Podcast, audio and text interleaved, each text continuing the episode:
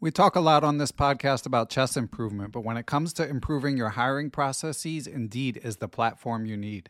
Indeed has over 350 million global monthly visitors, and it has a matching engine that helps you find quality work candidates fast. You can use Indeed for scheduling, screening, and messaging so you can connect with your candidates faster. And Indeed doesn't just help you hire faster, 93% of employers agree that Indeed delivers the highest quality matches compared to other job sites, according to a recent Indeed survey. Years ago, when I was running a chess teaching business, I found it hard to find good help, and I had to go through a lot of back and forth to even screen potential candidates. Indeed allows you to do those things efficiently in one place. Indeed's matching engine is constantly learning from your preferences, so the more you use Indeed for hiring, the better it gets. Join more than 3.5 million businesses worldwide that use Indeed to hire great talent fast. And listeners of Perpetual Chess will get a $75 sponsored job credit to get your jobs more visibility if you go to Indeed.com slash chess. Just go to Indeed.com slash chess right now and you'll be supporting our show by saying you heard about Indeed on this podcast. Indeed.com slash chess. Terms and conditions apply. Need to hire? You need Indeed. With lucky landslots, you can get lucky just about anywhere. Dearly beloved, we are gathered here today to. Has anyone seen the bride and groom? Sorry, sorry, we're here. We were getting lucky in the limo and we lost track of time. No, Lucky Land Casino, with cash prizes that add up quicker than a guest registry in that case, I pronounce you lucky. Play for free at LuckyLandSlots.com. Daily bonuses are waiting. No purchase necessary. Void were prohibited by law. 18 plus. Terms and conditions apply. See website for details. With Lucky Land Slots, you can get lucky just about anywhere. Dearly beloved, we are gathered here today to. Has anyone seen the bride and groom? Sorry, sorry, we're here. We were getting lucky in the limo and we lost track of time. No, Lucky Land Casino, with cash prizes that add up quicker than a guest registry. In that case, I pronounce you lucky. Play for free at LuckyLandSlots.com. Daily bonuses are waiting. No purchase necessary. Void where prohibited by law. 18 plus. Terms and conditions apply. See website for details.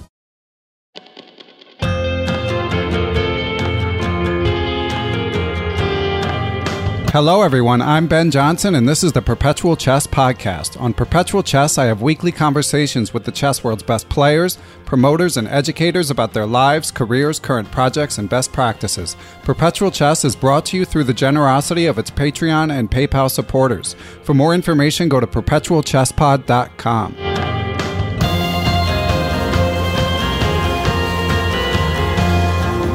Hello, everyone, and welcome back to the Perpetual Chess Podcast. So, I am always excited for my guests, but I have to admit, I'm especially excited for this one. Uh, regular listeners will know I'm not one for um, glowing introductions, but this week's guest is just one of the greatest living writers about chess. Uh, he also was an incredible chess player. He's been top 20 in the world. He's been champion of the Netherlands. But our main focus today is uh, Mr. Genna Sosonko's work as an author. He's written two books that have come out recently, and uh, in the past, he's written classics such as Russian Silhouettes and The World Champions I Knew. But today, we're primarily going to be discussing The Rise and Fall of David Bronstein and Evildoer Half a Century of Victor Korchnoi, which has just come out uh, here in the United States and across the world. So, uh, Mr. Sosonko, Mr. Sasenko, thank you so much for joining us. Thank you for having me. So I'm, like I said, I'm, I'm very excited. I mean, I feel like the chess world is so lucky to have someone who, first of all, lived the experiences that you did with having, um, great access and become being friends with so many chess legends but then also for that person to be an incredible writer is just a, a great gift. So uh, with with uh, with all of that praise out of the way let's dive into the book. So i wanted to start thank you very much. Thank you. Sure. Yeah. So i wanted to start with evildoer half a century with victor korchnoi and before we get into the meat of the book could you just tell our listeners a little bit how you initially encountered mr korchnoi well, I knew him uh, uh, briefly in in uh, late fifties, but actually in the sixties. But actually, we met in 1970 when he uh, mm, uh, mm, uh, he asked me to work together in order to prepare to, for preparation for his match against Geller in 1970 and against uh, Petrosian. I was second of uh, uh, Victor in um, in his match against um, Petrosian even. And in this period, in these two years, before I left the Soviet Union, before my immigration to the West, we knew each other uh, very well, and uh, we were working well almost daily. Yes, and you you write extensively about this in the book, and there's there's a lot um, to to follow up on from that. But let's start with uh, chess trainer. So in in the book, you mentioned that Korchnoi spoke highly of your abilities as a trainer. Uh, what yeah. what was your strength as a chess trainer? What made you well, a good trainer? Yeah, it, it it's always difficult to to speak uh, about uh, yourself, but when I was 26, 27, when we met and we actually and we started to to work together, I was um, uh, well uh, well a creator of new ideas in the openings. And uh, Victor knew that because I was working before him with Misha Tal, and uh, he used a couple of my ideas against the matches against uh, and uh, against uh, Korchnoi himself. And uh, secondly, I dare say that my understanding of the position was very clear, but maybe mm, uh, the most what I uh, remember for myself from that period, I had a very, very good memory. In our days, maybe it's not so important because uh, the the computer, the programs, they remember they remember everything, and uh, and uh, it's not so uh, important for uh, for for the seconds for the trainers uh, to have such a uh, well, big memory, but I remember myself. I had it. Yeah, yeah. Maybe these three points were the main points when Victor asked me to work with him. Okay, so um, so you mentioned your your having been an emigre from from the USSR to to the West. You moved to Holland. In in 1972. I moved first to Israel, and I have been in Israel for two months. And after that, I left for the West. And uh, well, I uh, remember uh, I and I have still now the airplane ticket uh, Amsterdam, Frankfurt, Paris with the very first stop in Amsterdam. And since then, I'm in Amsterdam. Yes, and and you mentioned again in the book, um, obviously our listeners will know that that's a big change moving from one country to another. But could could you talk a little bit about um, the degree of the change? Because I think um, for for younger listeners, it might be hard to to contextualize. Uh, just well, uh, yeah, that, I understand your question, Ben, uh, perfectly. It's not a big change. It's so enormous a change was particularly in that time because the Soviet Union was very close society, very close. Before that, I never, but never, I was 29.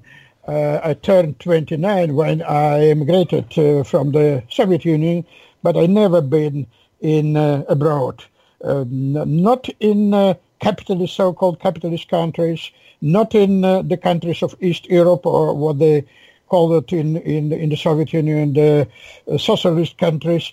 So for me, was not a big difference. It was a difference in all meanings. And uh, I'll tell you that even for Korchnoi, who played in many countries, in in uh, United States and uh, and in England, in Yugoslavia, in uh, in uh, in Holland, many times. Even for him, when he was 45, the difference was also uh, tremendous because uh, enormous, and, and, because one thing is to be as a representative of the Soviet Union in a tournament in Zee in Holland, for instance.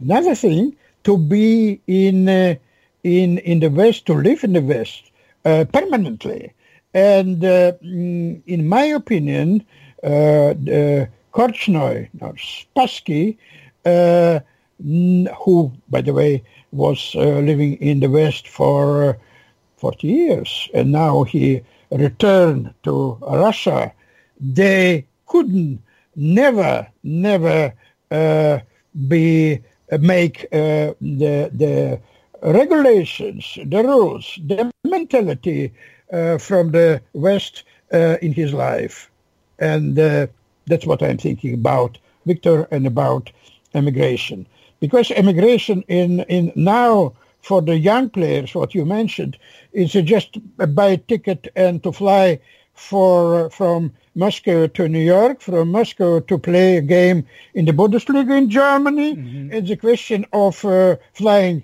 three hours from Moscow or St. Petersburg to uh, Dortmund, let's say, or to New York for 11 hours. It's a question of time and money, not more than that.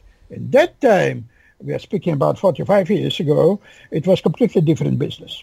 Right, and you would also be um, totally cutting off contact with your your friends and family from your prior life. So, yeah, absolutely, absolutely. Well, um, uh, don't forget that uh, we are speaking about time when uh, internet didn't exist, when uh, my uh, letters to uh, the, to the Soviet Union took at least two weeks. And if they got my letters, if they were happy to get my letters, it was two weeks so it was no connection, and and uh, telephone calls, first of all, were in, extremely expensive, and secondly, you could you you you you you might wait for hours and hours and hours. So it was completely different world in in all meanings. Yes, and if you if you don't mind discussing it, were you, were your reasons for leaving the Soviet Union were they primarily political or professional, or is it too hard to? Uh, yeah, yeah, no, it's not too hard. I, I um, uh, more than that. First of all, I was thinking about leaving uh, uh, that country, Soviet Union, because I didn't like that country, and it was well combined. Uh, well, you can combine these uh, reasons uh, what you mentioned, political, well, partly professional, also partly. I just had a feeling it's enough. I like to see the world, and uh, if I don't uh, will do it now, I will forever stay in that countries in that country because um, uh, the feeling that the Soviet Union uh, um, is built for for centuries, it was present uh, for everybody. Nobody could uh, could expect what happened 20 years after that. Right. And for for listeners, uh, in in the book about Korchnoi, Mr. Sosonko here des- describes in great detail not just leaving, but the process required to leave. So we'll and like telling Korchnoi about it and stuff like that. So we'll leave that for people when they buy the book and read it. You can enjoy that part. But uh, Mr. Mr. Sosonko, could you tell us, or Genna? Sorry, I know you you, you mentioned you prefer to be. Well, called- yeah. Okay. Yeah. Could you tell us? You, for, you, you, forced me to call you uh, Mr. Jones. it doesn't seem like a fair trade, well, but okay. Well, you can do it. You can do it. Yeah. You can speak also Russian if you prefer, Ben. Oh, Nimnoshka. No, no, no, no, no. It's okay. It's okay. Um, yeah. All right. So, what was it like professionally to start over in Holland? How, what was like? What were the first steps to to strike as a chess professional in the Netherlands? Very good. It's a good question. Yes. I when I left the Soviet Union, I didn't have any points of ELO, not at all. And, and nobody knew my name. And uh, of course, in a matter of fact, I was uh, stronger than, well, 2300 or 2400. I think I was um, uh, just about 2400. Uh, but uh, I started to play in Holland in the, in the open tournaments. And I won all of them, but all of them. And, and uh, with uh, mm, uh, uh, Donner and Timman at that time, the best Dutch players, and don't mention the Dutch masters. And I remember the very first tournament in Holland, and really tournament, was a tournament of the best Dutch masters of uh, Hans Ree and uh, Frans Kuijpers and uh, and Van Scheltinga and all all others. And uh, I won all five games. I won all of them. And uh, in the matter of fact, I, I was forced to to to win all all, all games to to to show uh, to survive if you like and uh, and uh, when I uh, mm, got invitation for uh, the Dutch Championship in 1973 I was forced also to win the championship as well I tied for the first third place in in that time, and I won uh, tie break. And uh, the Soviets they didn't know how to react to it, and uh, my mother sent me uh, one of the sport newspapers when it was written that in championship in the chess championship of Holland in 1973, the first third place was tied by and I mentioned two Dutch names and not mention my name. So it's also difficult to understand for youngsters of uh, uh, our days how it was in that time. And I have to uh, admit that that feeling that my name was forbidden for printing, for publishing in, in the Soviet Union gave me an extra, what I dare say, stimulants or Right. or Motivation. You, you understand what I mean? Motivation. That's Yeah. right. To to to to to to play and to achieve more and more. that that's incredible. And i and there's so many little details. I mean you mentioned these incredible achievements you had in the chess tournaments but i mean here you were on your own. Uh learn did you did you speak any dutch when you lived there uh did you know Uh, any did you know anyone there like no, um, no, no, no. Well, on, only language. Uh, well, I, I could speak a little bit was a French, but, but because I, I learned French at school and university, and and uh, a little, but of course no practice. And I didn't speak any any language and any Dutch, and I learned Dutch from the kids of uh, of the uh, publisher of the Schaak Bulletin, one of the chess um, type, uh, chess uh, magazines in, in, in Holland. In in uh, well, I was staying in his home and was writing for for that um, magazine. So I learned uh, Dutch and uh, unfortunately English also only by listening, and uh, and well, that's all. Well i mean it's incredible that you've you've managed i'm sure you speak dutch well too but and now you speak english so well and to have not picked well, it up Well, my Dutch is, of course, is much better than my English because, well, I make a lot of mistakes in English. I, I, I admit it, and I understand it perfectly. Yeah. Mhm. So, you wrote in the book that leaving the USSR for good strengthened your character and gave you the right outlook on life. Um, would it? Could you elaborate a little bit on on how it did that? Say it again, please. Uh, Uh, you wrote in the book that leaving the USSR for good strengthened your character and that it gave you the right Yes. the right outlook Yes. on life. So I was just curious, Yes. like what sort of outlook you got from that whole experience. All right.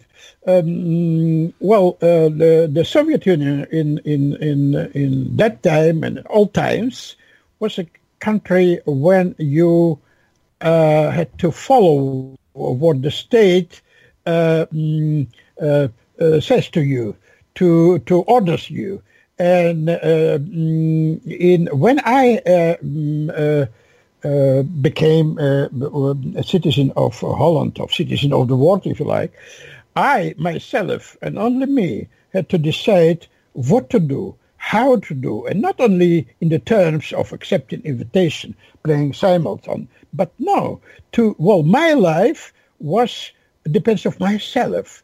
And I remember that in 1973, when I was staying uh, a couple of weeks in, in, in, in, in Amsterdam, one of the uh, uh, people I knew that I uh, asked me, would you like to to maybe to work as a, uh, a teacher of Russian for the students for the for for the students who finish the, the, the, their studies at university, and instead of one year to go to army, they studied of the study Russian, the language of the well, uh, eventually uh, enemy, and to be a, a, a teacher uh, at this courses or, or whatever. I said, of course, of course, because I didn't really know what to do.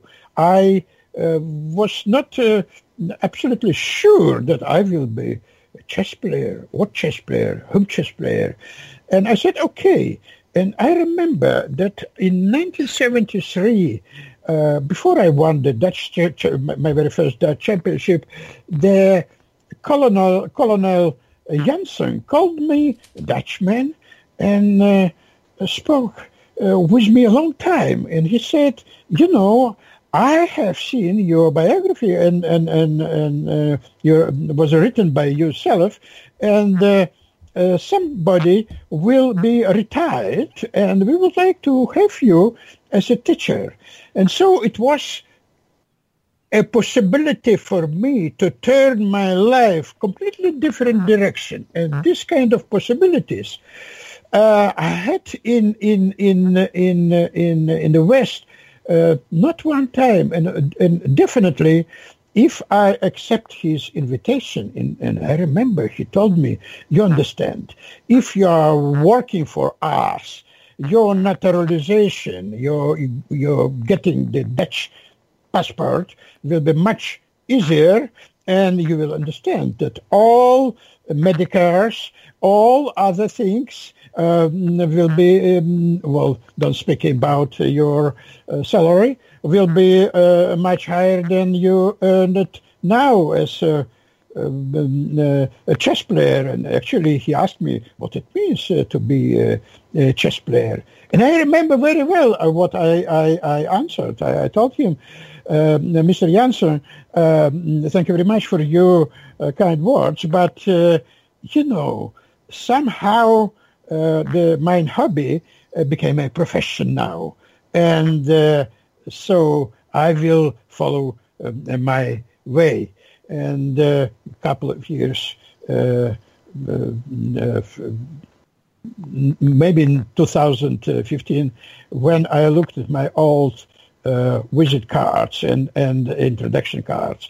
And I've seen the card of Colonel Jansen. I couldn't, I couldn't remember uh, how uh, I know this, and then I remember this conversation from 45 years ago, and definitely, if I accepted at that time uh, this um, uh, invitation, I, uh, I, I could be completely another person, and uh, which another I don't know, better or worse I don't know. Only one thing I know: we will never get this conversation and this interview with you, hmm. Ben. If you know what I mean. Right. Yes, yeah. Right. So, so I'm certainly glad things worked out the way they did. Um, and I'm amazed how well you remember all these details. It was very clear in, in your writing as well. There's just like so many details from so long ago, and, and just hearing you speak about the experience of uh, of um, immigrating. Yeah, that's what we that's what we started with, namely uh, my memory from that time and uh, some parts of the memory maybe I have still now. So, do you, are you a journaler? Did you take notes, or do you just remember the events? Uh, uh, well, well, uh, it's a good question. Well, I started to make notes uh, actually when I decided to to uh, write about David Bronstein because the the conversations we had it was not actually uh, conversations it was uh, uh, mostly uh, big monologues of himself mm-hmm. with just a couple of you know remarks of uh, man like uh, really David oh yes oh yeah so he and then I I I, I was thinking if I will not make notes. It will be gone forever. And uh, actually, uh, the the in that time, I think it was very first uh, years after perestroika. I'm speaking about 1992, 1993, 1994, and so on. When I started to make notes uh, during our his monologues, if you like, or our conversations. Yeah, and that brings to mind another question in the Bronstein book, which we'll discuss a little bit later. You mention in the book that that he he basically knew that you would be writing about him, and sometimes he would allude to it. But in in the Korchnoi book, it wasn't as clear to me. So, do you think? I mean, as a, a well known chess writer, do you think that uh, that Grandmaster Korchnoi also had a sense that you would be writing about your experiences with him? Oh, um, as uh, Bronstein we never spoke about about it, but he read my my my books and he understood in the in, in nature of my questions that I will be write about him. I do not know if David would be happy with uh, with the book I wrote about him. I do not know um, because I tried to explain uh, his uh, motives, his uh, temper, his uh, uh, Jewishness, if you like, his well tremendous talent, and so on and so on, and mm, mm, that's one thing. Uh, so we never spoke about uh, uh, the fact that I will ever write about him, but actually I'm almost sure that deep in his soul he understood that I will do it. Uh, Korchnoi knew for sure that I will do it, and uh, we spoke directly, if not directly, many times um, about uh, about it. More than that, in one of the uh, mm, uh books he uh, um, gave me, he wrote that uh, for Genna Sosonko, for the Nestor of uh, our chess world and uh, uh, from one of the person whom he definitely will be mm-hmm. right uh, in uh, the future. It was uh, just a couple of no, no. It was in 1990. 90, it was in, in in the year when he turned 90 uh, uh, sorry, um, um, 80, and uh, it was in 2011. It was in Zurich, and he, he gave me um, his book.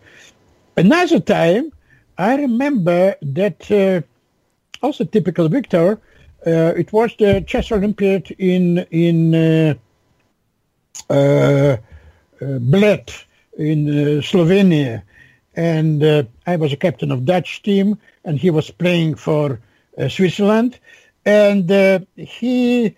Um, um, uh, it was a match when, when he didn't play, and uh, he said, uh, "I would like to to to speak with you, and mm, I came to the to the match of of Holland against I can't remember who which country, and he came to my room and first what he said, because you're executor of my will, I would like to tell you something, and this uh, term executor of my will he used um, a couple of other times. But in that time, I was, uh, well, actually, uh, very upset. I was uh, uh, waiting what Victor will tell me. Something, well, a big secret, something especially, something so important in his life that uh, uh, only him knew that. And, uh, uh, well, I was just silent. And he said, come to the chessboard and uh, sit down, please, he said. Look at the position.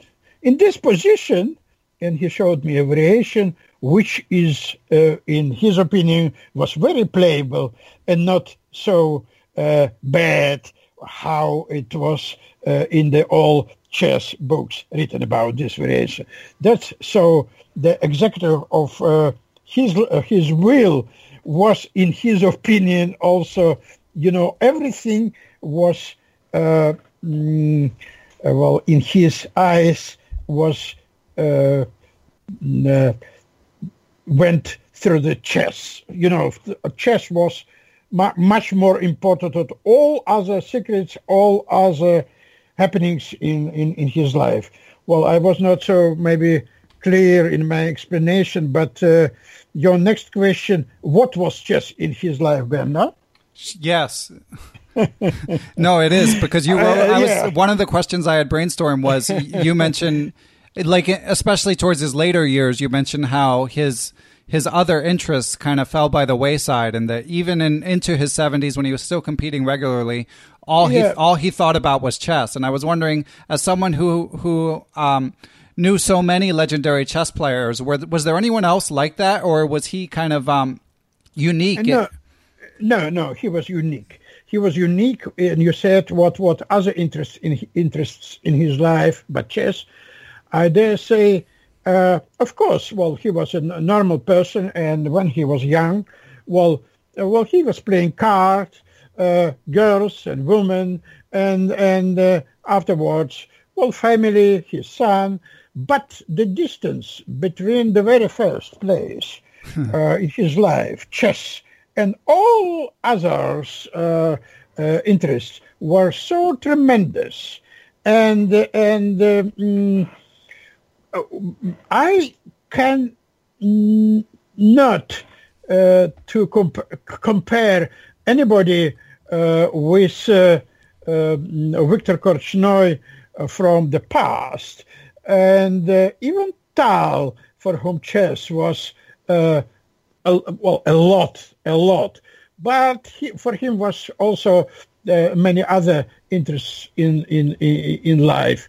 But uh, uh, from the past, I can't uh, compare Victor with nobody. From our times, only with Vasily Ivanchuk, for whom chess, well, is also number one and everything in, in, in his life. Oh. Why is it so? I do not know, but it's. Uh, I, I well uh, well we we are coming in in in in in, in uh, well we have to uh, look at his. Uh, I mean, I'm speaking now about Korchnoi in his childhood uh, in in, uh, in uh, the siege of uh, um, Leningrad and of uh, all of his uh, Soviet uh, um, upbringing and education and about about his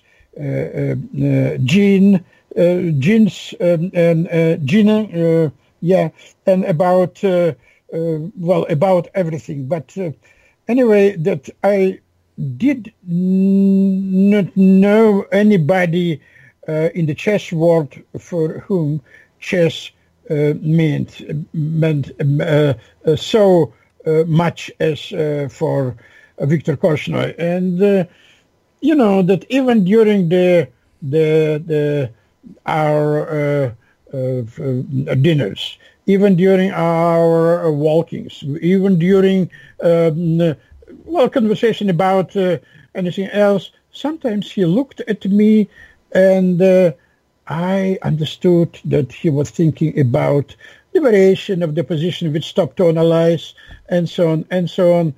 I, I think that's that's uh, also one of the uh, explanations uh, of his well big chess career, big successes, is uh, that he was thinking permanently about chess, and you can compare uh, him with uh, uh, let's say, uh, J.P. Morgan when he was asked the secret of his wealth, he simply replied that he thought incessantly about money day and night hmm. and about nothing else.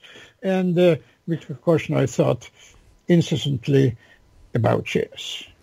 So, yeah, so and and of, of, of you, you you you can compare it with uh, Bill Shankly, the legendary manager of Liverpool, that he said um, uh, he was asked what somebody said, football's a matter of life and death to you. Is it correct? And he said, listen, it's more important. Right. It's more important that was that that that, and uh, what it was also said that uh, if Liverpool weren't playing, he would go to watch their. Uh, uh, Merseyside rivals, um, um, um, Everton. If they weren't playing either, he would head to Manchester, and so on and so on. So, if uh, he was not playing chess uh, tournaments, I'm speaking about Victor, he was analyzing, studying, and so on and so on. And I remember I spoke with uh, one of uh, his friends mm, from his childhood, from Leningrad, from 19- uh, 47 when Victor was only uh, 16 and the guy uh, mm, came to him and to ask him to analyze together one and join position. And after three hours, when the guy was completely exhausting, and he said, "Thank you very much, Victor. Now I'm going home." He said, what? Hmm. We didn't look even at half of the variations in this position. Okay, it's your business, it's your position. So he was ready to analyze further and further and further. And it's, of course, together with his tremendous talent and terribly will to win the game. And uh, that was one of the main uh, reasons of his tremendous uh, successes. Okay, well, there's there's so much I just want to add a little detail to about all those uh, incredible. Uh, the, all those stories and uh, details you, you just shared. One of them is um, uh, for listeners who haven't uh, read Genna's work, you can see why he's such a great writer. I mean, he's pulling in soccer references, J.P. Morgan quotes. So, unlike Korchnoi, you can see that he's a, a, a well-read individual with uh, you know, able to draw on a lot of things in his writing. And following up on the Ivanchuk point, I found that interesting as the person that you had mentioned because he, of course, famously missed the Olympiad in 2016 because of a draughts tournament. That that doesn't strike me as uh, something that Korchnoi would have done. No, no, that's a good, that's a good question. Well, in this case, in the case of Ivanchuk, my explanation is that he. Uh, feels himself a little bit uncomfortable with the young players because, well, he will turn uh, 50 uh, just in half a year. And uh, by the way, today is 18. In six days' time, uh, uh, Boris Gelfand will turn um, 50. So Ivanchuk will be 50. And, well, he's in one uh, team with young guys, and he's not um, uh, Vasily, Vasya, uh, uh, a young uh, boy. Uh, well, he feels himself like a young boy, I I suppose. But the young, um, his colleagues from the team, for Mm, for them, uh, Vasily is uh, Vasily Mikhailovich, and that. And I, my explanation is that he feels uh, himself a little bit uncomfortable in this situation. And as, as as far as I know, and as far as I remember, and I remember very well that Vladimir Tukmakov, who was the captain of Ukrainian team for the previous Olympiads, he told me that uh, Vasily came never to the meetings of the team, and uh, well, he spoke with him separately, or he will be played next day or not.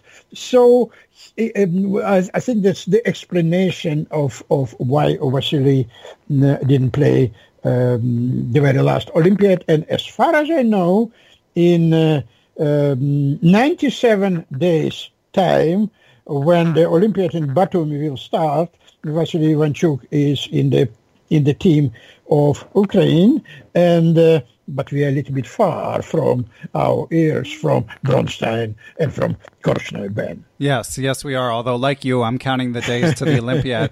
Well, to, right. to, to, tie it back to Korchnoi, you, you mm. mentioned in the book uh, Ivanchuk and Golko both had a chance to study with Korchnoi when when those two were younger men, and that they were just blown away by the experience. Um, do you do you have any detail? I mean, you already told that one story of just uh, work ethic, where after three hours he's just getting warmed up. But so, what was it that was so impressive for these young players about working with uh, with Grandmaster Korchnoi? Uh, mm, I spoke with Gelfand about it and, and about what, how and well, Korchnoi impressed you and how did you work with him?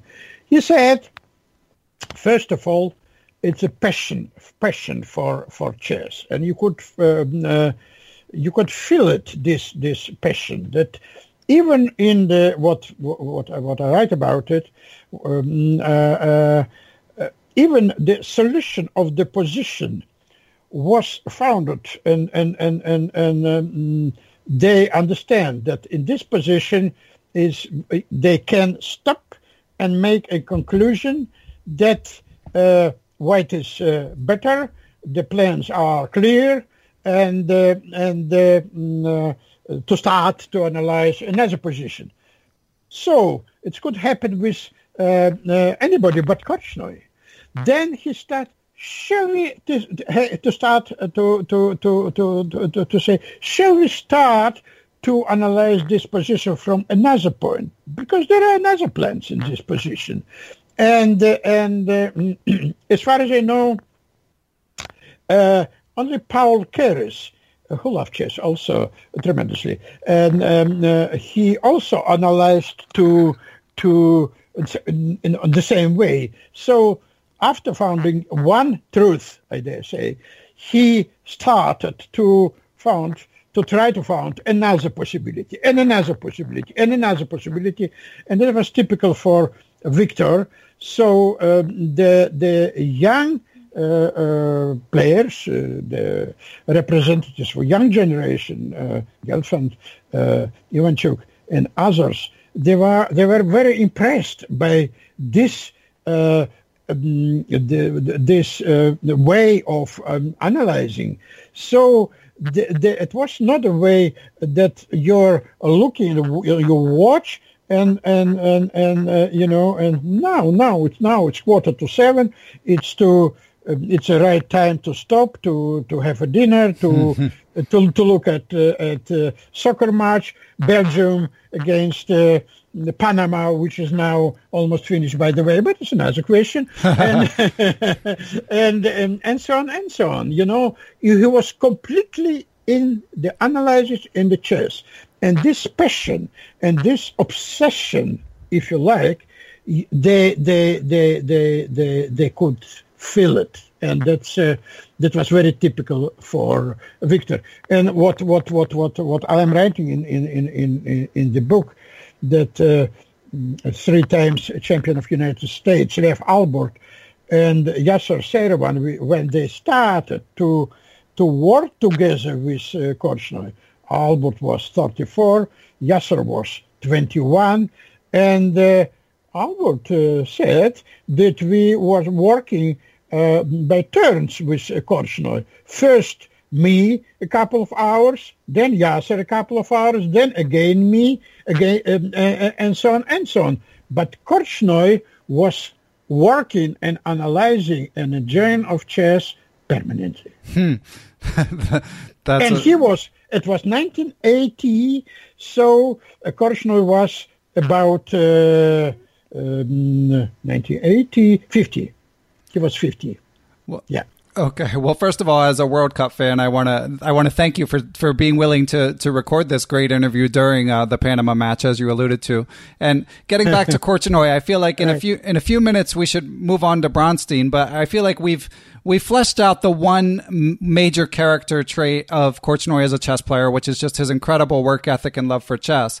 But Right. it, we wouldn't be uh, doing, we wouldn't be giving him a proper treatment if we also didn't talk, especially in his later years, about sort of he his personality was known to be a bit prickly. I mean, he could. Uh, people had great experiences with him, but I know that when he passed, there were friends of mine who've gotten to play him who started sharing uh, stories on Facebook about uh, things he said after after a game that were a bit um, a bit not, not sportsmanlike, let's say. So, uh, do you have any stories, like favorite stories of uh, of of that vein about um, his his competitive spirit and uh, how he interacted, what how he dealt with losing? Yeah, well, uh, uh, actually, the story I introduced to chess world um, about uh, um, 25 years ago when Misha Tal died, and uh, I uh, like this story uh, very much. And it's also typical Victor, and this is a story which was told uh, my, uh, to me by uh, Misha Tal. And it's a story about uh, uh, chess Olympiad in, in on Cuba in 19 Havana in 1966, and after the uh, Olympiad, the uh, grandmasters were asked to play uh, simultaneous exhibitions to some. Uh, uh, well, to well on 20, 25 boards, can't remember. And uh, before Victor's uh, simultaneous exhibition, he was asked, "You know what, Victor? The Che Guevara. He's so he loves chess so much. Please, if you will make a draw with him, he will be really very, very, very, very happy. And uh, by the way, um, uh, Korchnoi um, played, um, che, che Guevara played against Korchnoi three times in the simultaneous exhibitions.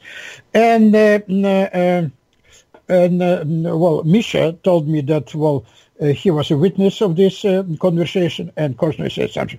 Um, yeah, yeah, yeah, yeah, yeah, yeah, yeah, yeah, yeah. We will see, we will see, we see. Okay, okay. Remember, remember, remember. Yeah, and uh, and uh, um, uh, when well, a couple of hours uh, later, when he uh, uh, he came back uh, and returned to the hotel, uh, the same evening he was in great mood, and uh, Tal asked him, "And?" I stuffed them, all of them. Nobody could ever draw with me. And you know, what about Che? Uh, you know, you remember Victor Che Guevara? Uh, che Guevara. I stuffed him too. He doesn't have a clue how to play the Catalan. and that's what I like also. Also, and uh, you know, when I I I I told this story Victor uh, to Victor um, himself. Well, he laughed and he said, "Well, I can't remember how it was. Literally, very possible, very possible. Said, very, yeah." That's great. Yeah, that was one of my favorite stories from the book. It's, it's just hilarious, uh, and really, uh, really shines a light on uh, uh, Mr. Korchnoi's personality. Um, so, I think we should move on to to Grandmaster Bronstein, but just a quick plug in between, and I'll be doing this again. So, listeners, you get the picture. You you need to you need to buy and enjoy these books. I mean, there's there's really the, we're really just uh, scratching the surface of uh, everything that's covered in these books, but. Uh, we do need to to move forward to Grandmaster Bronstein. So, what was uh what was your initial encounter with him? How did you get to know David Bronstein?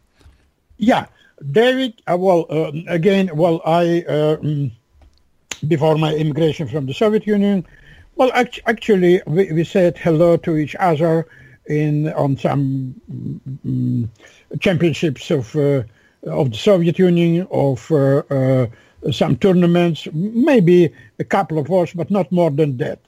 And uh, mm, I met him first in Hastings in 1975 and 1976. Uh, Korchnoi, Bronstein, and Taimanov came to uh, uh, to Hastings to play Hastings, and and uh, it was in that time a really very strong tournament of 16 players and and and so on, and Bronstein was among them, and uh, mm, I spoke very often with uh, Bronstein, and again, if me or anybody else um, uh, will uh, say I spoke with uh, Bronstein, hmm. it's it's not completely correctly. It was a very long uh, dialogue of uh, of uh, mm, uh, Bronstein himself, and uh, and with just a couple of remarks of myself of of of of, of, of anybody. He was a, a teller stories and not a, a listener.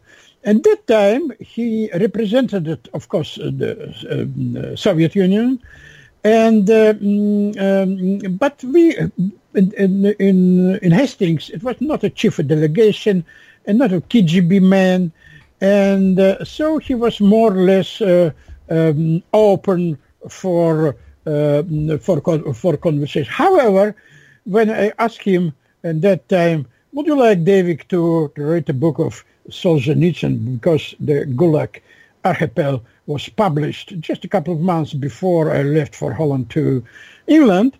He said, no, no, no, no, no. I, I know everything what your Solzhenitsyn wrote. I because my father was in Gulag, and I know from um, anything. No, no, no, no. And he was um, a little bit afraid of uh, that. And uh, actually, I start to know and to start to really speak with uh, him and to contact him after the perestroika. After 1991, when he uh, um, was free to leave uh, Soviet Union when and then Russia when he liked to, and when he was a couple of years was living in Spain, Belgium, uh, he was also in Holland a couple of months, and I met him regularly, and we spoke uh, regularly.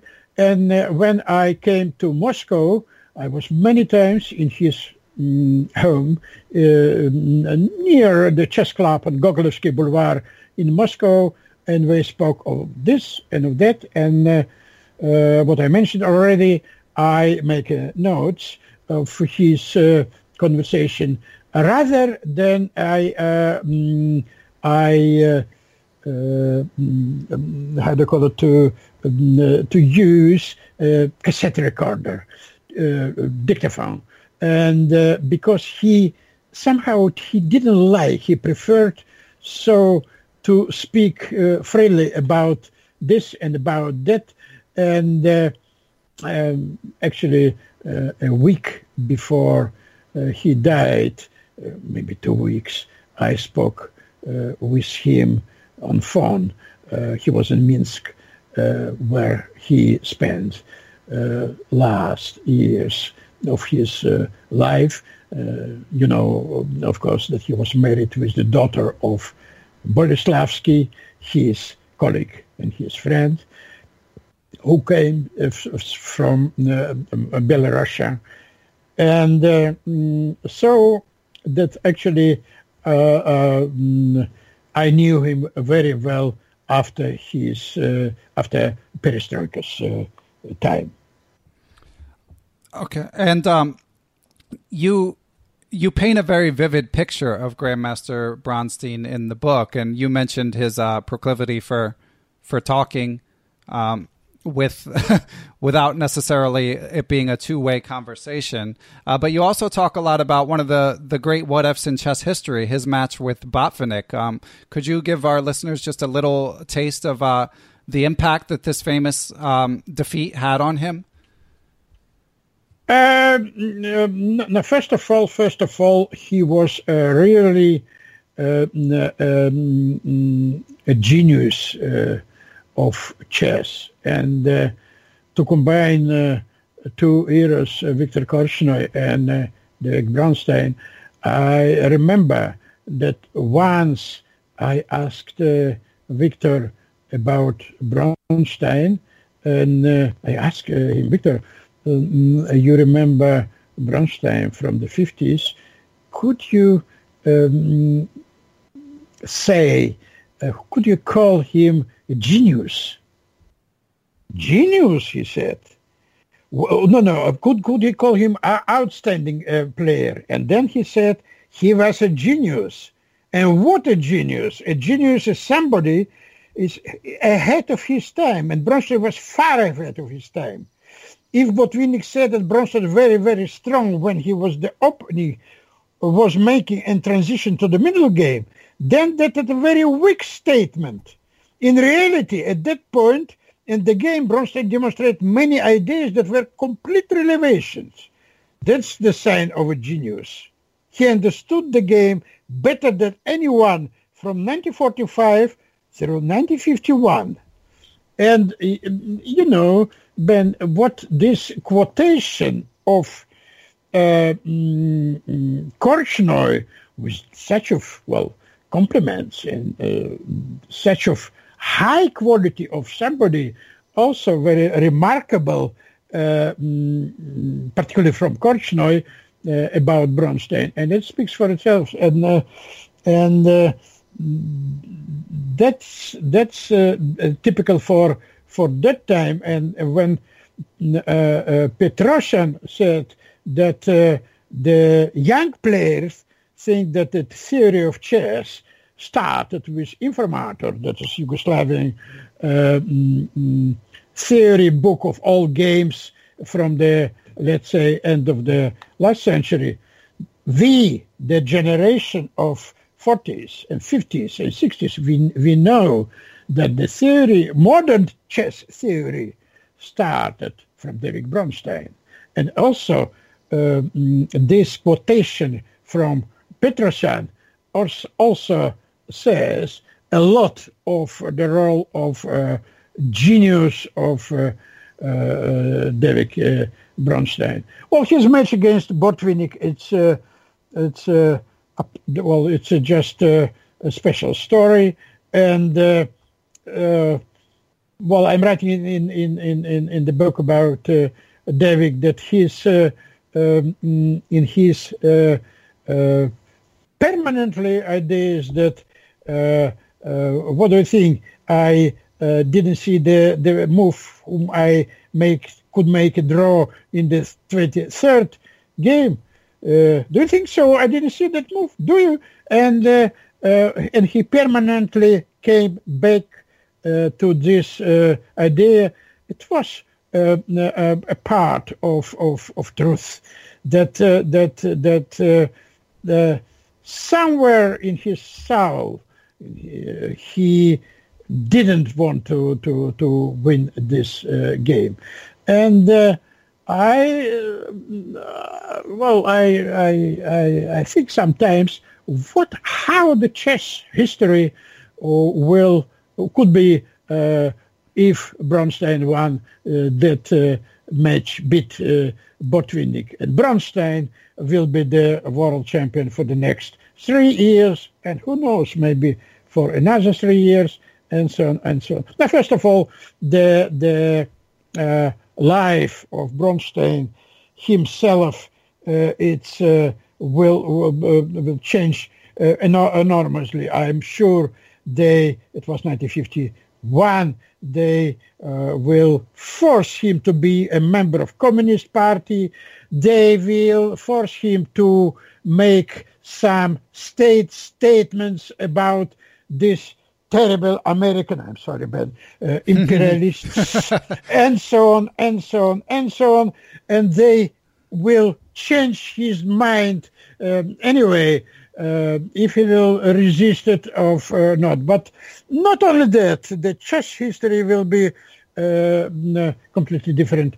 We, how different, I don't know, but it's uh, only hypothetical questions, of course. Right. Yeah. And who knows? I mean, because as you talk about in the book, he had sort of a, a victim's mentality from that point onward. And if he were the world champion, you know, maybe that maybe he would have carried himself differently and and been able to to carry that momentum forward and utilize all the talent that that you spoke about. Um, Very and, possible. Yeah, yeah, absolutely. Yeah, I agree, agree. Yeah, but, but, and I like the quote from the book where where you quoted Bronstein saying that it cost him two titles. Uh, not yeah. not winning the world champion cost him the title of champion and ex champion, which is also yeah, which is yeah. also obviously uh, well, quite a title in its own right.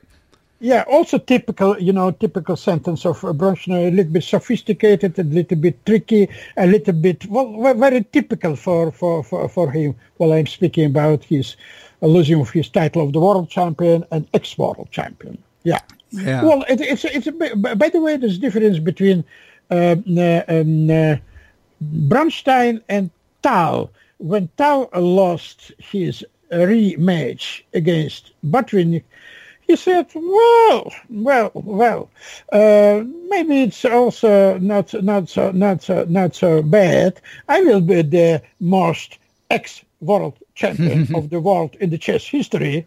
And David said, "Well, you know, um, I lost two titles uh, this, and and, and uh, actually." Um, uh, David Bronstein uh, proved to be Tal's uh, precursor. That's that's uh, forerunner. Uh, forerunner. That's uh, that's mm, well the the the Tal the the phenomenon of Tal would be impossible without without David Bronstein, without his games, without, without his ideas, without his, uh, uh, well, uh, all uh, Bronstein as a chess player and, and personality, uh, uh, well, it was a fundament for for creating of uh, Tal's style. And uh, don't forget that the King's Indian, the opening, which in uh, uh, for the West Masters and Grandmasters was just uh, very suspicious of uh, even more than that, not correct at all, was introduced by David Bronstein. And uh however, uh, the, when he was dying and after the stroke, and when his wife asked him just to control, to check his memory, what is your name? what is uh, the name of Botvinnik, and he called him Misha. Well, hmm. just a short name, which he never did. And on the question, who played the King's India best in the world? He said, Geller. And uh, uh, however, he knew very well that he was a creator of uh, this opening and Geller and all other uh, Soviet grandmasters, Leonid Stein and others, they learned how to play, how manage the King's Indian defense from David Bronstein. Yeah, it's uh, yeah, it. I haven't, I. The book is more about his life. It's not um, a collection of games, but it definitely inspired me as a you know okay chess player, but not nothing incredible. I haven't done the the deep dive that his games deserve, so that's something I'd like to do. Um, and he was also known as a chess writer. Uh, and um, again, uh, here on the podcast, our, our listeners love chess books, and they're always looking for recommendations. And of course, one that's come up many times is uh, Zurich 1953.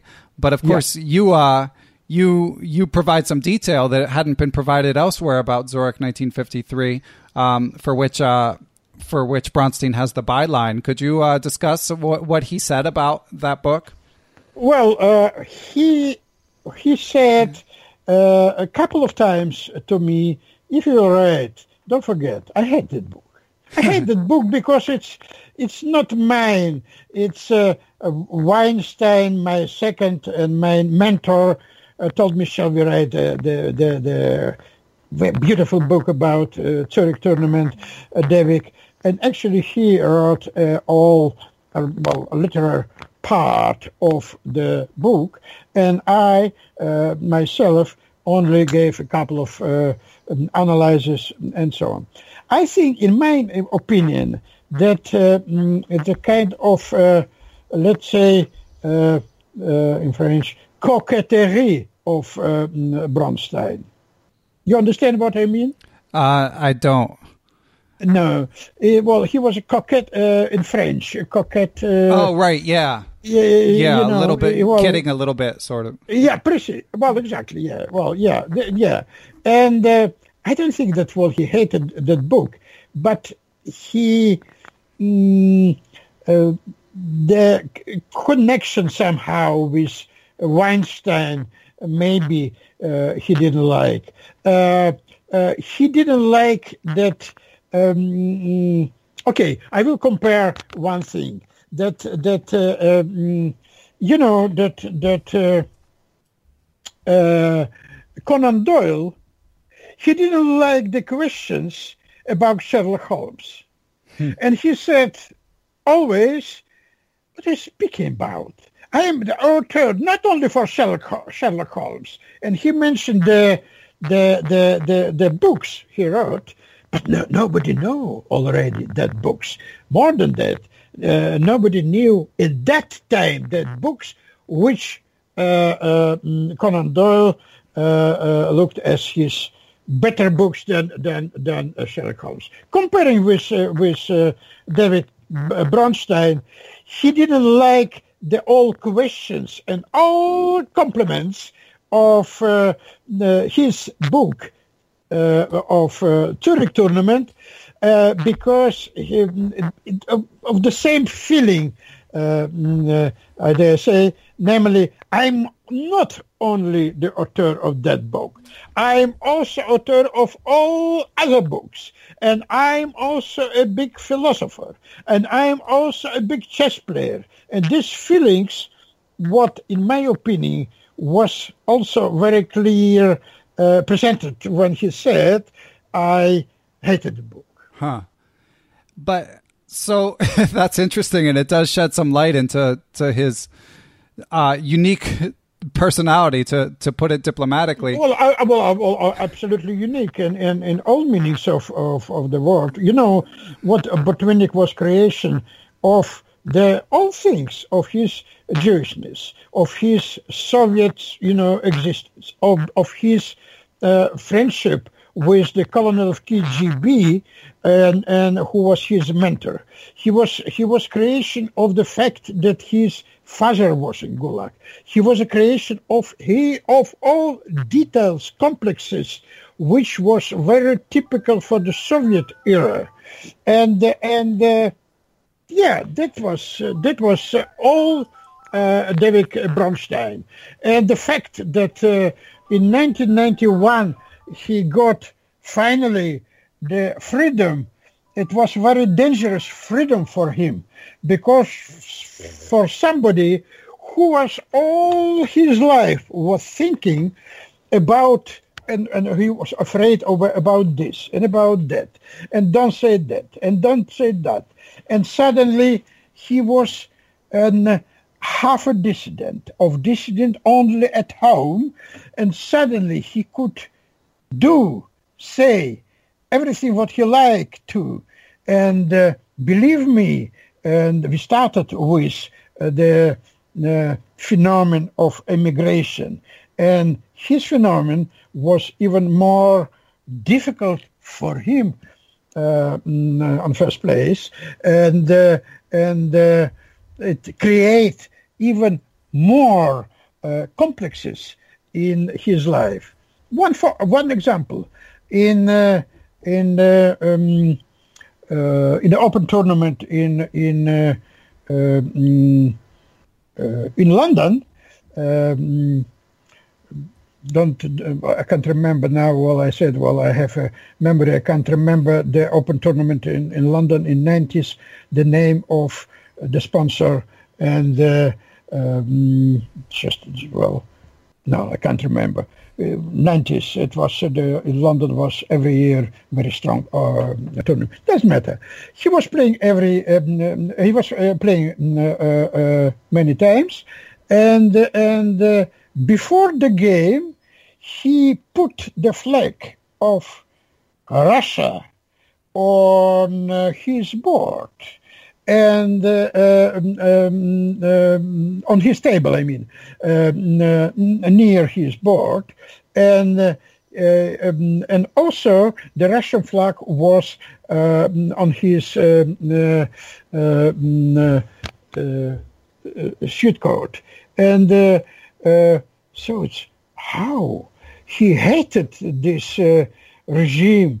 He hated uh, what happened afterwards, and still it's a combination of patriotism and combination of uh, of, of other feelings uh, to um, Soviet Union than than to Russia. Was what also, you know, kind of him of a complicated uh, person, which was uh, David Bronstein. Yeah. So, a couple of things I wanted to follow up on, both from the book and from what you've been mentioning. One was the the sort of overhang of the KGB in in the Soviet Union. So, f- could you try to give our listeners a sense of of what that was like? I mean, obviously, this is a topic that goes way beyond chess, but what was their relation to the the chess world? With the KGB. Yeah. Uh, KGB was was maybe still is under another name uh, uh, the main power in the um, uh, in the Soviet Union. And uh, uh, by the way, I am uh, writing about KGB and chess. Oh, that's great news. Chess school, chess school, uh, uh, Russian Soviet chess school, and relations. Actually, your question uh, in my new book, which will be published uh, this year, about Vasily Smyslov, um, because in uh, in in the year 2001. Uh, mm, uh, mm, uh, David Bronstein published in 64 the Russian chess uh, magazine an open letter to uh, Smyslov. Vasily Vasilyevich, uh, would you like to tell us about fixing games in Zurich tournament? And he told a couple of stories about it, what I'm writing ab- about uh, everything. And then, and then the uh, uh, answer uh, in the next uh, um, magazine of um, Smyslov about how it was and how Bronstein was self mm, uh, got a lot of uh, a lot of benefits from the from the Soviets and so on and so on, and then um, the the uh, mm, uh, Bronstein uh, uh, writes in his open letter that uh, the KGB man who was speaking with him before the game against uh, Smyslov, he was who was leading in the tournament, and Bronstein had uh, white pieces against uh, Smyslov, and the chief of KGB delegation uh, spoke with Bronstein and told him, uh, "Now, David, now you have to make, uh, the, you must make draw against uh, uh, Smyslov because Smyslov fighting against, uh, well, f- fighting for the winning of this tournament, and he was fighting against not the, somebody, but this American. I'm very sorry, but and and and and uh, so in that time, time, and uh, uh, like now, uh, by the- by the way, to uh, be an American uh, it meant it, it, it, uh, it, it was the meaning of automatically uh, to fighting against the enemy. And uh, and uh, when Bronstein said, "But you know, I have white," uh, he said to the chief of uh, the delegation, KGB man uh, named Morshantsev. Morshantsev, he said, "I have white, and uh, I uh, I have." Chances uh, myself if I will beat uh, Smyslov. And then uh, this guy, Morshantsev, said, listen, do you really think we came to here to play chess? to play chess? Do you think really? And actually, that is the, well, quintessential of the, of the chess uh, uh, in the Soviet Union and the, and the relations between well, KGB or in large meaning KGB plus uh, um, plus the state uh, central committee of the Communist Party chess like everything in the Soviet Union was of the political part of uh, all uh, big agitprop uh, agitation and propaganda for the best uh, way of living, the Soviet way of living. So, did the I gather the game was a draw? and and and and it, the game was a draw, and uh, and uh, uh, Bronstein writes also about conversation between uh, between the same Morshantsev and Bondarevsky, by the way, who was also in this uh, delegation, and uh, they um, tried to to say the same things to Keres. You make made you, you must make draw to to Smyslov with white pieces, by the way, and because uh, Smyslov, who was who was by the way leading in the tournament, and uh, and with one one and a half point difference with uh, sometimes with Reshevsky, sometimes with uh, Keres of Bronstein, but he was leading and he was playing very well, uh, Smyslov. And uh, when Morshantsev told uh, Keres, now you have uh, Paul Petrovich, you have to make a draw with Smyslov, he said no. And he tried many hours to uh, uh, to tell him, no, that's your duty, and so on. Keres said no. He refused. And when he came to play to to to his game to um, Smyslov, Smyslov was, uh, Keres was very upset. You can imagine that the the, the people um, they try to, to to force you to make a, a draw, and uh, so your uh, brains, not in not in on the weak points and King's uh, attack or or somewhere el, uh, else, and and he created a very bizarre attack against Smyslov, and he lost Keres. so that yeah, it, it, it, it, it's actually nobody nobody forced uh, to uh, nobody forced to lose to Smyslov, but they tried to create the best chances chances for him in uh, in a candidate tournament in uh, in uh, Zurich, and uh, actually Bronstein published this everything in in the year 2001 almost an, uh, half a century after that uh, that that tournament. Yeah.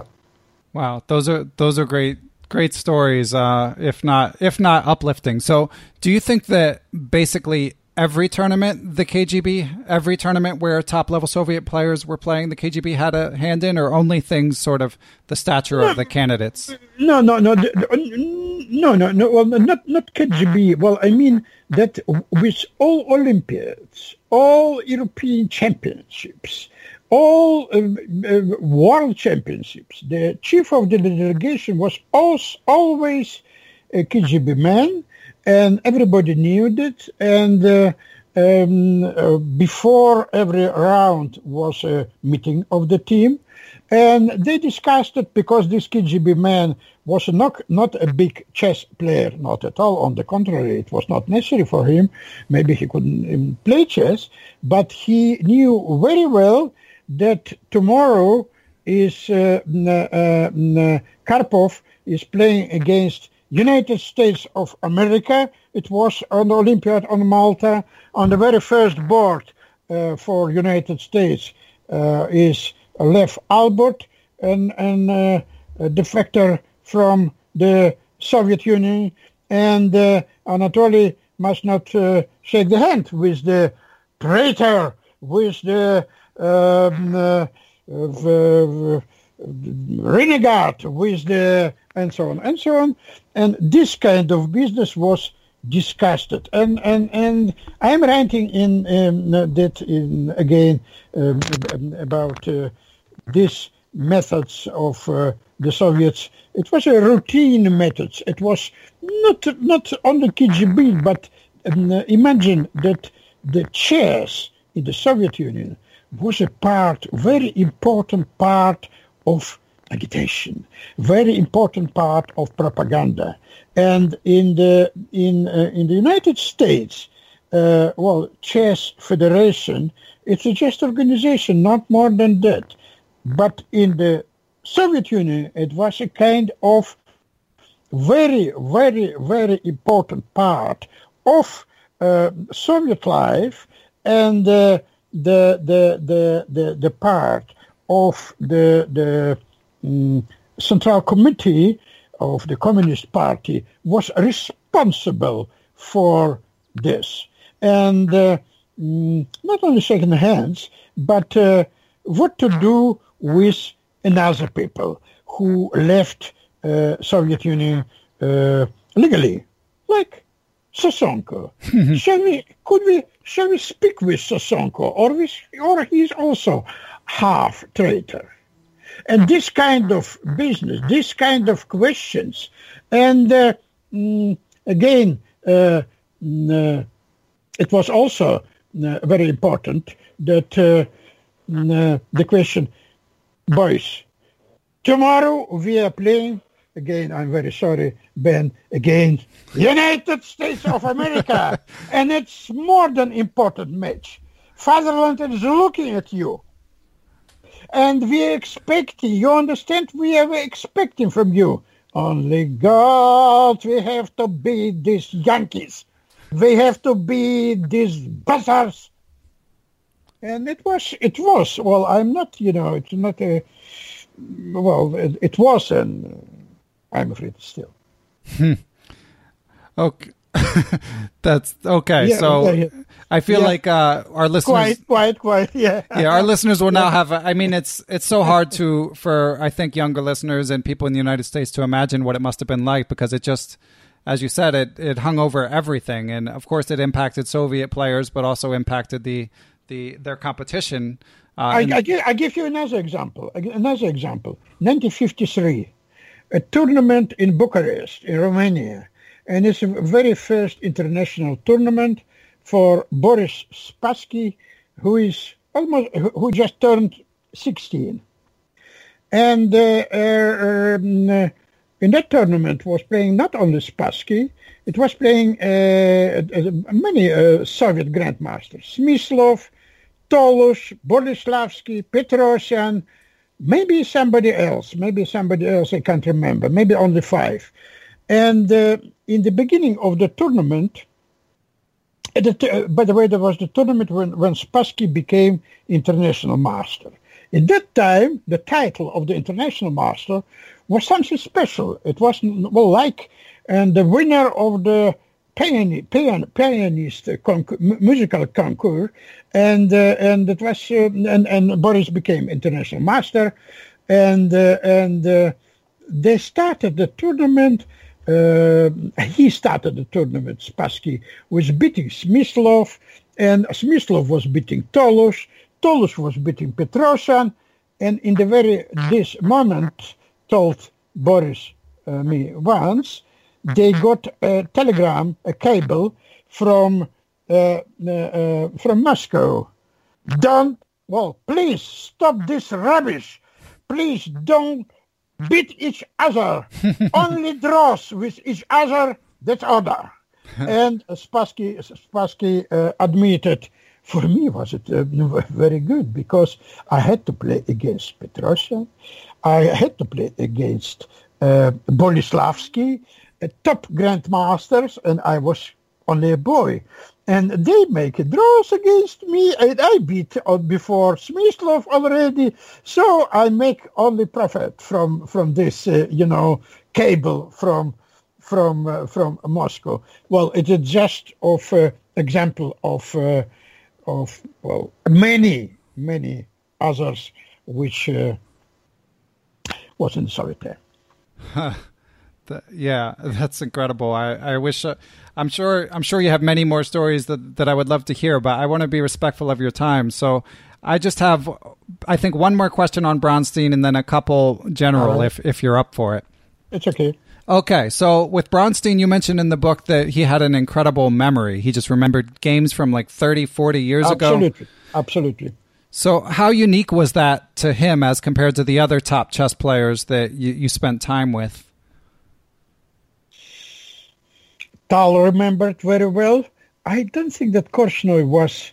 Sometimes he even asked me, or even during, uh, did I play that? Did well, no, I no, no. But uh, Bronstein was unique, but not particularly unique. Uh, well, among our other other players, no. Well, he he got very very good memory, and uh, I like to say that. Well, more than chess memory, he was a memory of uh, of of uh, elephant who remembers every everybody who tried to to uh, to uh, make him uh, mm, uh, angry or Mm-hmm. to to to to to give him well I became a little bit uh, um, uh, tired so I can't I can't find this um, English word whom uh, um, yeah create him yeah Yeah, like a list of uh, people yeah who criticized So, him.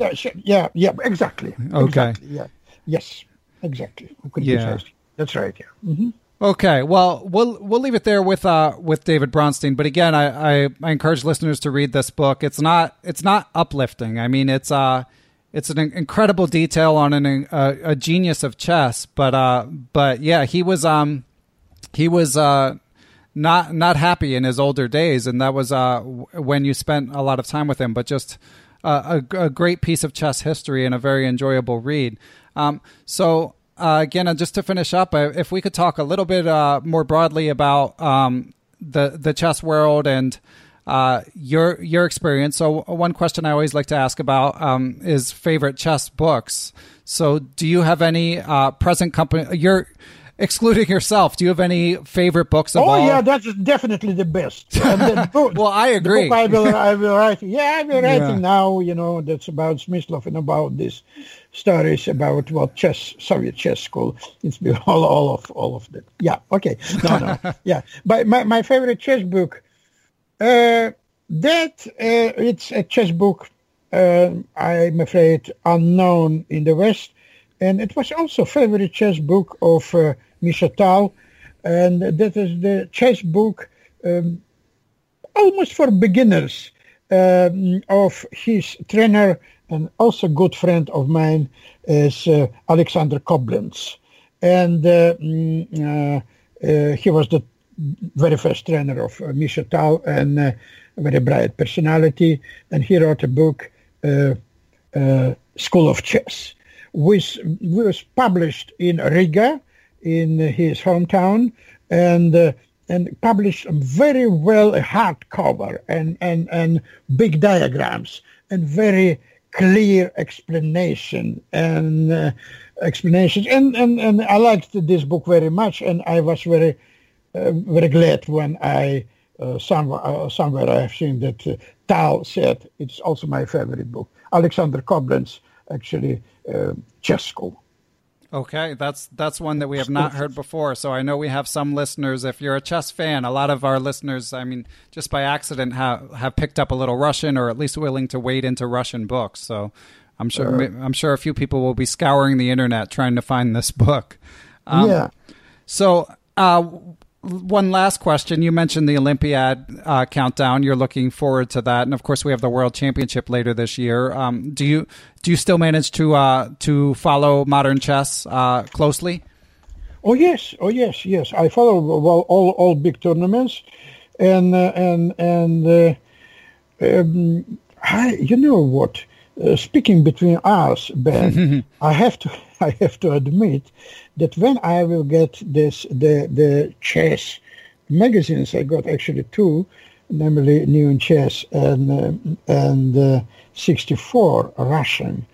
I rather than the articles about uh, tournaments which are finished, let's say, uh, one month ago, or uh, the other articles, I try to to solve the the the tasks made in two, made in three, Right. or the, the found the best uh, move and, and, and try to find the best move. That's what I'm thinking. Maybe it's uh, it's uh, well typical for the chess players in age, so they're getting like children, you know. They Yeah. when when they in the times when they started to play chess and to started to, to, to think. But I, I I'm I'm following all tournaments and I'm I will be also I hope to be in the Olympiad in uh, in uh, in Batumi in three uh, mm, months time. Uh, um, well, and so on. Yeah. Well, yeah. What they you- asked me. uh, They asked me, by the way, uh, uh, to come in two days' time to Minsk. Uh, it will be uh, a rapid tournament memorial of Viktor Kupreichik, who died uh, two years ago. Unfortunately, I, cannot. But uh, so that's uh, I'm somehow I'm involved in the chess world, and our days is not so difficult comparing with old times because you can follow online everything. You can speak and discuss with your friends, colleagues, this or that chess topics. So I'm following that. Yeah.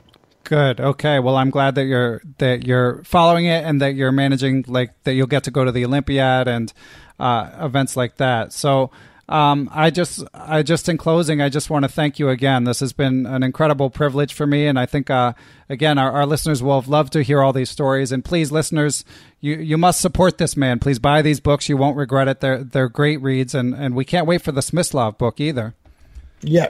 Yeah. Okay. Okay. It will be soon, and and and by the same uh, by the same uh, uh, publishing house, Elk and Ruby, and uh, yeah, I, I think that this will be this year. Yes, And, uh, And just thanks to Ilan Rubin, since you mentioned it, uh, publisher of uh, Elk and Ruby. Thanks so much for arranging this. Um, they've they've got so many great chess books, so um, really appreciate that you're that he's helping make sure that uh, these books get seen and read.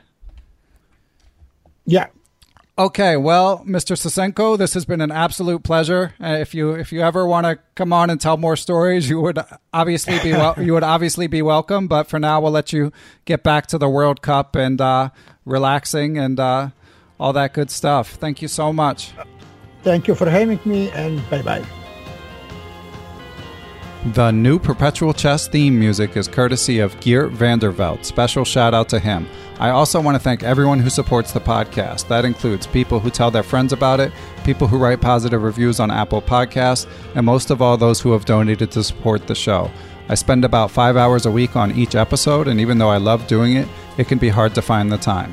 Without the support of my Patreon and PayPal Perpetual Chess partners, the show would not be possible.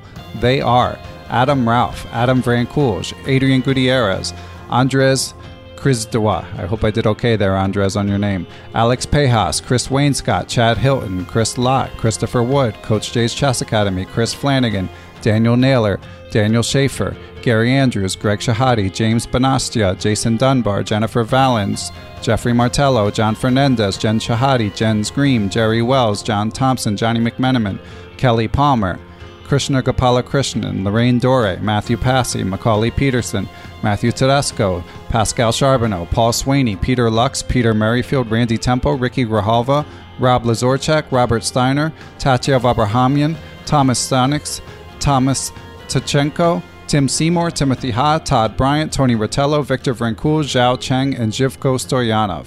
Thanks a lot, everyone. I'll be back next week with another great.